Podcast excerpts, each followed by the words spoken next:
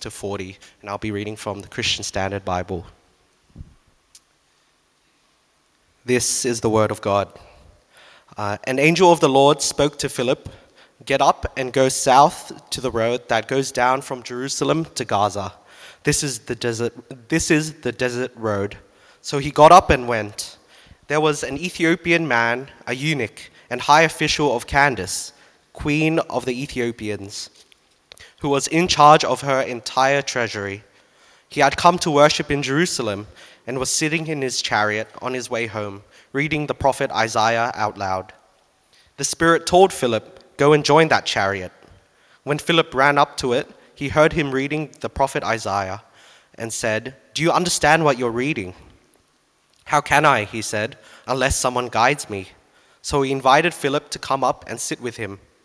Now, the scripture passage he was reading was this He was led like a sheep to the slaughter, and as a lamb is silent before it is, is its shearer, so he does not open his mouth. In his humiliation, justice was denied him. Who will describe his generation? For his life is taken from the earth. The eunuch said to Philip, I ask you, who is the prophet saying this about, himself or someone else? Philip proceeded to tell him the good news about Jesus, beginning with that scripture. As they were traveling down the road, they came to some water. The eunuch said, Look, there's water. What would keep me from being baptized? So he ordered the chariot to stop, and both Philip and the eunuch went down into the water, and he baptized him. When they came up out of the water, the Spirit of the Lord carried Philip away, and the eunuch did not see him any longer, but went on his way rejoicing. Philip appeared in Azotus, and he was traveling and preaching the gospel in all the towns until he came to Caesarea. This is the word of God. So today's sermon will be preached by our very own Pastor Charlie, who is a youth pastor for PG2, the year 10 to 12 high school ministry of Sassoon, currently studying at Christ College. He enjoys playing sports, going on hikes, and playing music, as most of you are aware. Um, I'd now like to invite up Charlie to preach from God's Word.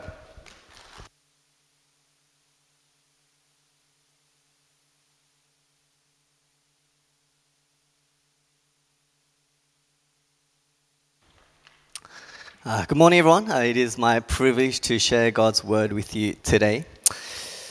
Um, there was a season in New Life's history between 2010 and to about 2016 where there was a big culture of street evangelism. If you're old, you'll remember it was called Recon. Right? So every Thursday night, a lot of New Life members will, even life groups will go on a Thursday night. We'll meet at Town Hall, Wesley Center. We'll pray for about 30 minutes, and then we'll go out into the streets. We're going to King's Cross, Martin Place, um, Darling Harbour, Chinatown, and we'll share the gospel to those we met. And I was a young firstie in 2012, and I tried to go regularly. And I was still quite immature in my faith. I didn't know much. Yet there was something so joyful, so innocent, so exciting as we went out as a church to share the good news of Jesus Christ. And yes, it was very nerve wracking, right? There was still a lot of fears of rejection, right? Not knowing how people will respond. Yet when the night was over, we were all overwhelmed with gratitude and joy. And since, since 2016, uh, my desire and motivation for evangelism or sharing the gospel dwindled over time. And ironically, as I served more at church and I, as I st- started attending Bible college, I actually had less and less contact with non Christian people. And to be honest, I really missed those days of evangelism. And as I was preparing this sermon this week on you know, being a witness, I actually challenged my, myself to share the gospel to a stranger. So on Friday morning, I went to good old Eastwood. Uh, I went to the bus stop opposite, opposite the, uh, the, the library and a few, I had a few tracks, gospel tracks in my pocket. And I was pacing back and forth, looking at who I could share the gospel to. And there was quite a lot of people because it was in the morning waiting for the bus. But to be honest, I was terrified. I was terrified, I was scared, I was fearful. All these worries started to come up in my head, in my mind, like, what do I say? What if they reject me? What, what if they curse at me? What if they think I'm weird? And so, after a few minutes of just internal struggle inside my mind, I prayed, God, give me boldness and courage. Give me the words to speak. And after I prayed, I approached an elderly woman who was reading the newspaper and I started the conversation, and I, oh, do you have a few minutes to talk? And I asked her, like, oh, what are you thankful for in your life? You know, what's important to you? And so we just got the conversation started. She was very kind, she was very open to talk, but she was an atheist, right? She didn't believe in God. And she shared her reasons, and I, I listened to her. And then I told her uh, I was a Christian, and, and I asked her if I could share my faith. And she was very open to it. And, it's like, and so I shared about my faith, um, I shared about Jesus, I shared about the gospel and what Christ has done. Now, she didn't repent or she didn't have some crazy conversion, um, but I do believe that a gospel seed was planted in her heart. And after she left, I felt this great peace, and I felt this was like so good for my soul, as it reminded me of the gospel that I believed and a gospel that must be also preached. I remember the joy of being a witness for Jesus. And so my hope and prayer is that as we look through the passage today, that we'd also be challenged and encouraged to live out as witnesses of Jesus in our day-to-day life. Uh, so would you close your eyes with me and, and I'll pray for us. We'll pray together. Father, we thank you so much for the gospel, the gospel by which we are saved, the gospel which we find comfort and joy and this is the same gospel that you also call us to preach and to live out, to share. For it is the greatest treasure that we have. It is a treasure that is to be shared to all people so that all people can be saved. And so, Lord, would you turn our fears into joy? Would you turn burden into delight? Would you encourage us and challenge us to be witnesses of Christ wherever we are? And pray all this in Jesus' name. Amen. I have three points for us today. Uh, first point, we have simple obedience, prepared soul, and gospel shared. So, uh, point number one simple obedience. So, let me give you the, the context of Acts chapter 8. So, in Acts chapter Acts chapter 1, Jesus had risen from the dead, and he tells his disciples in Acts 1 8, uh, You will receive power when the Holy Spirit comes on you, and you will be my witnesses in Jerusalem, Judea, Samaria, and to the ends of the earth. Right? And then Jesus ascends up into heaven. As the disciples, they're waiting for the Holy Spirit, and, the, and during the Pentecost, the Holy Spirit, Holy Spirit comes upon them, and they're filled with the Holy Spirit. They're filled with boldness, and they're filled with courage, and they start preaching the gospel, right? In Jerusalem. And, and obviously, there are some people who reject the gospel, uh, some of the Jews, but there are many, hundreds, and even thousands of people who accept Christ, who believe in Jesus. And the first church was born. But as the number of believers grew, so did the persecution. Right? Many Christians were put into prison, were put into jail, and some were even stoned to death, just like Stephen in the previous chapter. And because of this great persecution, the church in Jerusalem the believers uh, started to scatter. So, as you can see on the map, uh, from Jerusalem, uh, they you know, scattered to Judea and they went up north to Samaria. And as these believers scattered, they also began to preach the gospel in Judea and Samaria. And one of these believers was Philip, Philip the evangelist. And he went to Samaria where he, again, started to preach the gospel and performing signs and miracles. And again, people started to believe right? People were being saved. They're having a desire to learn and grow in Jesus. And it was in the midst of this successful ministry that an angel of the Lord came and spoke to, to Philip Philip, go. To go down south, the desert road towards Gaza, right? So, leaving this, leave the successful ministry of the city, of the crowd, of the many, to go to the deserts, to the unknown. And what was Philip's response? Verse 27. It tells us he got up and he went. Right? He got up and he went. Simple obedience to God's command to go. And I think that's something that we can learn from Philip and a lot of the, the faithful witnesses or disciples of Christ in the Bible. Right? Simple obedience to God's word and spirit. I think Philip or people around him could have easily questioned or doubted God. It's like, God, are, are you sure? Like, don't you see how well our ministry is doing in here in Samaria? Are you sure you want us to leave now? How about a bit later? God, are you sure you want me? Are you sure you want me to go? How about that other person who's not doing much? Right?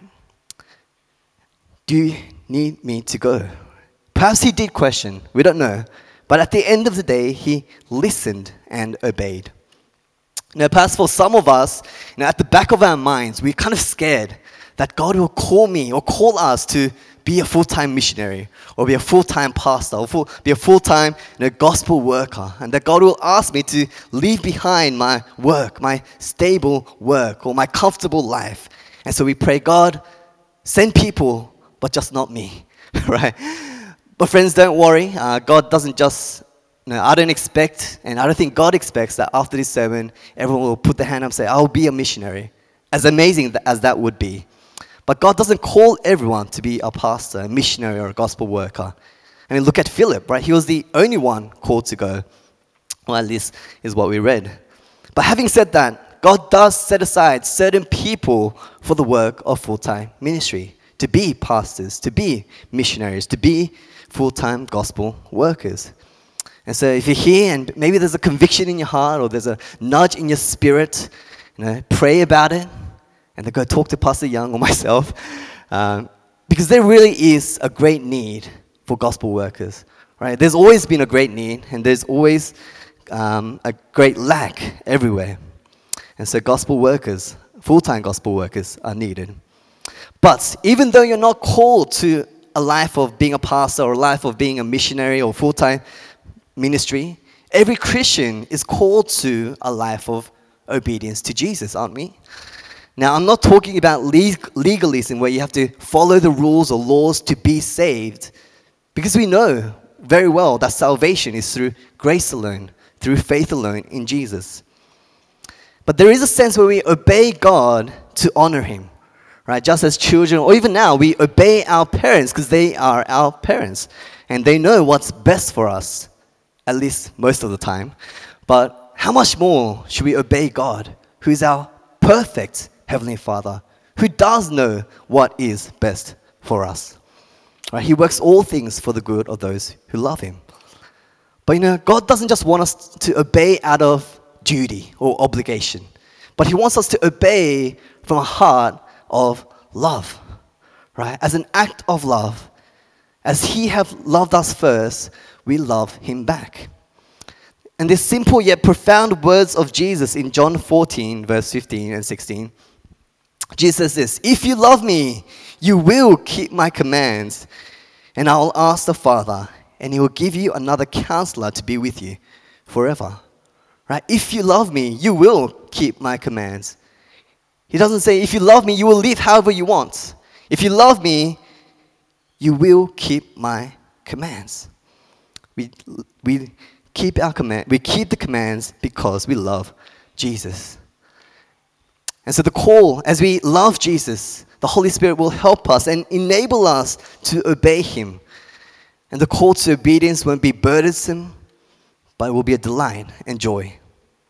Now, the, Old, the New Testament know, talks a lot about how we should live in light of the gospel. Right? We all know, know, we should read our Bibles, we should pray, fight against sin, you know, pursue holiness and love the church and worship as the church. But today I want to talk about or focus on being a faithful witness for Jesus Christ. And I think this topic, you know, being a witness or evangelizing or sharing the gospel, is a very difficult one. It's a very daunting one for a lot of us. It can be quite overwhelming, fearful. We might not know how to approach it. But hopefully, I pray that we'll be encouraged and challenged through today's passage. Because God has prepared souls. And that's point number two prepared soul. So as Philip obeys and goes down towards Gaza, he still doesn't know exactly where to go, exactly what he's supposed to do, or who he's supposed to meet. Right? He's just going. But in verse 27, we're introduced to a man. And there's a few important details that we need to know about this man. So, firstly, this man was a high official from the land of Ethiopia he served the queen as like the treasurer, he was the money person. He was influential, he was important, and probably quite wealthy, right? Like successful and respected man. And secondly, it tells us that he had come to worship in Jerusalem. So although he was a Gentile, right, he wasn't Jewish, he must have heard about the God of Israel. Either he feared God or he wanted to worship God. So he, he traveled a long distance, all the way from Ethiopia to Jerusalem to worship in the temple. And now he's going back home. And we know he's quite serious or quite curious about God because he even has a scroll of Isaiah, you know, which wasn't readily available. You know, we have our phones, we all have our Bibles, but back then, scrolls were hard to come by. And it was very um, you know, expensive, or not anyone could, not anyone could have had the scroll. And so here again, the Spirit tells Philip to go and join the chariot. Right? And from verse 30 to 31, Philip ran up to hear it. He heard him reading the prophet Isaiah and said, Do you understand what you're reading? How can I, he said, unless someone guides me? So he invited Philip to come up and sit with him. And friends, now we see why God had told Philip to go down south to Gaza. You know, in Samaria, Philip was ministering to hundreds, if not thousands, of people. But now God is telling him, telling him to minister, to share the gospel to one person. This man was of different ethnicity, different background, different cultures and beliefs. We can see how the gospel is now slowly reaching out into the Gentiles. Right? It started from Jerusalem, it's spreading out to Judea and Samaria, and now slowly it's reaching out to the ends of the earth. And this reveals the heart of God, doesn't it? His love and care, not just for the many, but his love and care for the individual soul, for the individual person his love for the nations, for all people to be saved.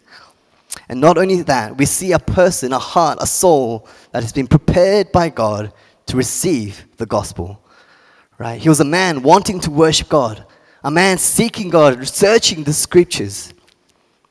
This man was sincere, even religious, yet he was still lost. And he needed someone to share the gospel to him so that he could hear the good news of Jesus, someone to be a witness. And God used Philip to save this one man. And it wasn't by coincidence that this Ethiopian man was on the same road with Philip. It wasn't by chance that this man just happened to be reading Isaiah. And as Christians who believe in a sovereign and supreme God, we know that God works all things. He orchestrates all things for his good and perfect will. There is no thing, such thing as chance or luck.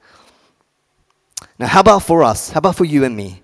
Now, who has God placed around us so that we can be a witness for Christ? Now, if you're a student and you go to uni, you know, think about your colleagues, you know, think about your, your peers and your students and the friendship group. Right? It's not random, but God has placed you there. If you're a worker, the workplace that you're at, the team you're surrounded with, the, even the boss that you might not like, it's not by chance or, ra- or by random, but God has placed you there. The Christian or even non Christian friends that you have from high school, again, God has placed you there to be a witness. If you're married and have children, your spouse and the children that you have, they're not by chance, but God has placed you there to have a gospel presence in their lives. And obviously, if you're at uni or at workplace, depending where you work or at, it's very likely that the people are completely different to you, right? Different ethnic background, different upbringing, different cultures, religious beliefs, different world views. And whether their heart is prepared or not, they are also in need of hearing the gospel. So, practically, um, how can we be good Christian witnesses, either as students or as workers. So let me just, I thought of a few, four points, something for you to consider. Number one is striving for excellence in your work or studies. Colossians 3 tells us, whatever you do in word or de- deed, do it all in the name of the Lord Jesus, giving thanks to God the Father through him. Right? Do your work not just for your boss, but as if you're working for God. Because you are working for God ultimately. Right? So don't be lazy. Don't just do a half hearted job, even though everyone else might be doing that. Right? Don't cut corners thinking no one will listen or know about it. Right? Do your work well. Be hardworking. Be diligent. Because it matters to the people around you and it matters to God.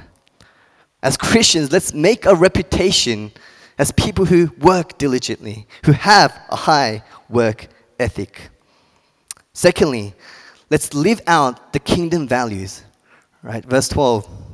Therefore, as God's chosen people, holy and dearly loved, clothe yourself with compassion, kindness, humility, gentleness, and patience. So think about in your workplace, in your uni setting, how can you bring in these kingdom values, right? How can you bring joy and peace into the place that you work? How can you practice patience and forgiveness? How can you practice kindness or gentleness? How can you show Christ likeness to the people around you? Number three, don't compromise. Uh, but you must also rid yourselves of all such things as these anger, rage, malice, slander, and filthy language from your lips. Um, I don't know, you know, what your working culture might be. So some might be you know, good, or some might be a bit more unhealthy, or you know, promote sinful behaviors, or gossiping between colleagues, right? Swearing or inappropriate jokes or phrases, right? As a Christian, make a stand to stay away or not to engage in those kind of conversations or actions that will that you'll know will lead you to compromise. Rather, use your words to build up and to encourage Right? For uni students, there are just so many temptations, right? Depending on who you're hanging out with, right? And it's so easy to be influenced by the crowd or the majority. But say no and take a stand. Stand firm. And finally, build relationships. And the second is like it, you shall love the Lord, or you shall love your neighbor as yourself. Now, for some of us, that might be the last thing we want to do, right? To build a relationship with uh, a, work colleague, right? And I'm not talking about a, you know, a romantic relationship, but a relationship where you can get to know that person. Because relationship is foundational for effective witnessing. To know that person, to gain their trust, to know what they're going through. Because it will give us the opportunity in times of their struggle, in times of their need, to speak truth, right? And if you think about it, uh, if, you know, if you work Monday to Friday, right, you spend the majority of your work with those work colleagues, right? More than you spend time with people at church, more, than you, more time than you spend with your friends, and perhaps even your family. So these are relationships worth investing into. And obviously, that will take time over the course of weeks, months, or even years to build that relationship. But step by step, um, as we build these relationships, we pray that God will open up opportunities. Now, I'm sure there's a lot of more other practical ways to be an effective witness, but I think there's one more essential aspect that needs to be addressed. That at some point, the gospel needs to be shared, and that's our third and final point. The gospel shared. So the Ethiopian man, the Ethiopian man um, was reading the scroll of Isaiah. Right? He bit, but he didn't understand. So he invites Philip to come out to the chariot to explain it to him. So he reads uh, verse 32 and verse 33. He was like a sheep. Sorry, he was led like a sheep to the slaughter. And as a lamb is silent before its shearer, so he does not open his mouth. In his humiliation, justice was denied him. Who will describe his generation? For his life is taken from the earth. Friends, does this passage sound familiar to you? Now, who is the prophet Isaiah talking about? Now, that's the, that's the question that the eunuch asked Philip. Right? Who is this suffering servant? Is it Isaiah or is it someone else? Please tell me. Now, if you don't know, this passage is from Isaiah 53. And Isaiah 53 is like the most amazing and specific prophecies in the Old Testament regarding the future Messiah. And was it by chance that this eunuch was just happen, happened to read this cha- chapter? Of course it wasn't. So in verse 35, Philip proceeded to tell him the good news about Jesus, beginning with that scripture. Now I can imagine Philip telling the eunuch, hey, this passage is talking about the Messiah. Right? He's a suffering servant who's going to come. He's going to be despised. He's going to be mocked. He's going to be pierced and crushed for our sins. He's the Lamb of God who will take away our sins, who died in our place. That Messiah is Jesus. Right? The Old Testament have been pointing to Jesus all this time. And Philip will probably have shared about the person and the work of Jesus, his death and resurrection, and how we can be saved from our sins, right? By repenting and putting our trust in Jesus. Because the next thing we know is that the eunuch wants to get baptized, right? And he does get baptized. He wants to publicly declare his faith in Jesus. And then after he gets baptized, the Spirit of God takes Philip away. All right, so he just like teleports, so he just disappears. But the eunuch goes away rejoicing, being filled with this joy of Jesus. Friends, do you remember the first time you accepted Christ? Do you remember the joy that you felt of the gospel, of being saved? That's what the eunuch is feeling. Right? He's been religious, right? He's been going to the temple, but he hasn't felt that joy before. But now, because he understood the gospel, he's experienced the joy of knowing Jesus. Now, what does this all mean for us? Now, in the previous point, I shared about four ways to be an effective witness for Jesus. And all those related to how we should conduct our lives, right, in our uni place or our workplace, which is really important, right? We're living out the gospel striving for excellence, living our kingdom values, not compromising and building relationship. But this isn't the gospel. What I mean by that is that people who are not yet Christians aren't going to be saved just by looking at the way you live your life. Right? They might be, uh, they might be shocked, like, wow, that's, I respect you. But they're not going to understand the gospel just by looking at the lives that you live. They need to hear and respond to the gospel message right? But you know, this doesn't mean that from tomorrow I expect everyone and every day to you know, tell your work say, you know, you're a sinner, you need Jesus, uh, and start Bible bashing. That, that's not what I'm saying, because that's probably the best way to turn them off from the gospel, right? But I think we do need to start thinking about it and also praying about it, right? Praying for ourselves that God will give us a greater heart, a greater love for the people that are around us praying that God would prepare the hearts and soul that they'll be receptive to the gospel. For God to provide opportunities. God, would you help me? Would you give me opportunities in, our, in my workplace, in my uni setting, to share the gospel? God, please open up those opportunities. And also, God, would you fill me with boldness and courage and joy when that opportunity comes our way? Lord, help me to take that opportunity. And you know, I would love for us to be a church that can really share testimonies of how God is working in our unis, in our friendships, in our families, and in our workplace, of how God is using us to bring people to Christ. And I pray that God would also once again bring to new life a greater zeal, a greater passion for the gospel, and to share to those who do not yet know it. Uh, let me share with you something that really convicted me uh, some of you might be uh, uh, familiar with Penn. He's a famous musician in America, but he's quite outspoken in being an atheist, right? He's very anti-religion. He mocks Christians and, and uh, religion all the time. But he said this in 2008.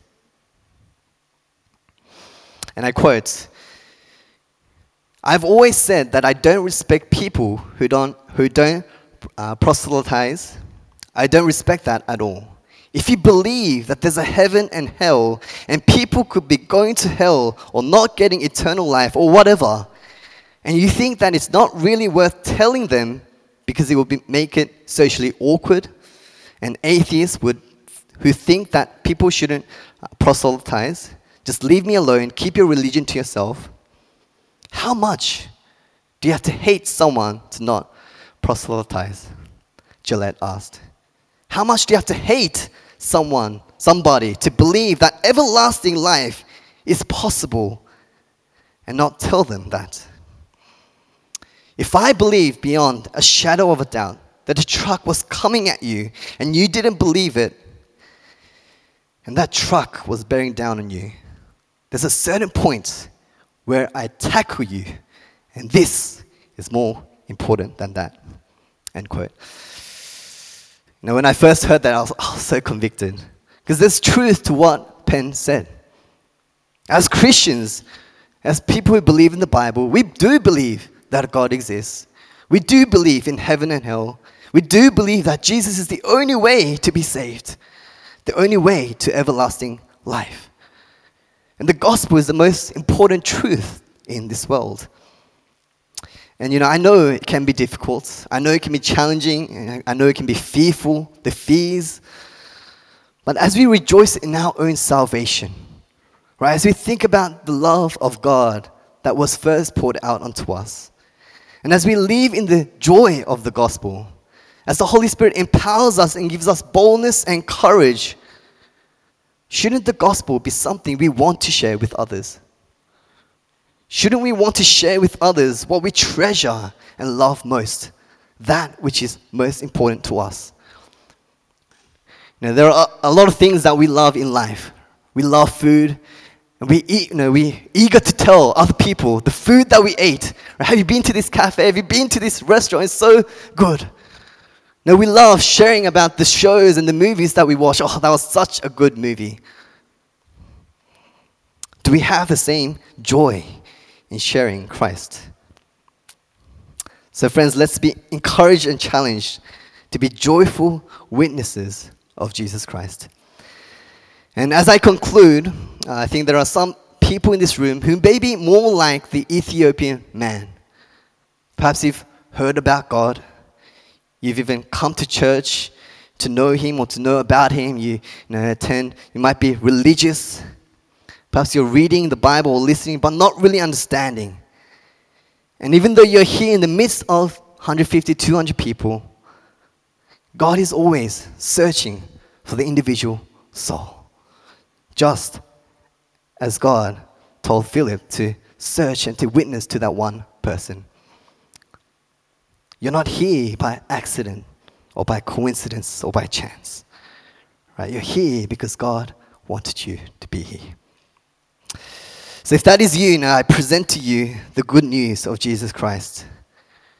We are all sinners deserving of God's holy wrath and judgment. But God so loved the world that he gave his one and only Son, that whosoever believes in him shall not perish but have eternal life. He calls us to repent from our sins, to turn to Christ, and to put our faith in him. Jesus is the truth and the way and the life. There is eternal life that can be found in Jesus. Uh, let's spend a moment um, praying together. Um, I would just like us to pray together. Maybe, maybe remember the first time the gospel was shared to you, or remember the first time you really understood the gospel the joy that you felt.